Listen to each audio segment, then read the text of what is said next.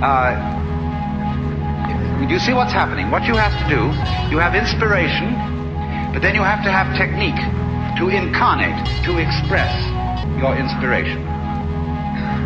That is to say, to bring heaven down to earth and to express heaven in terms of earth.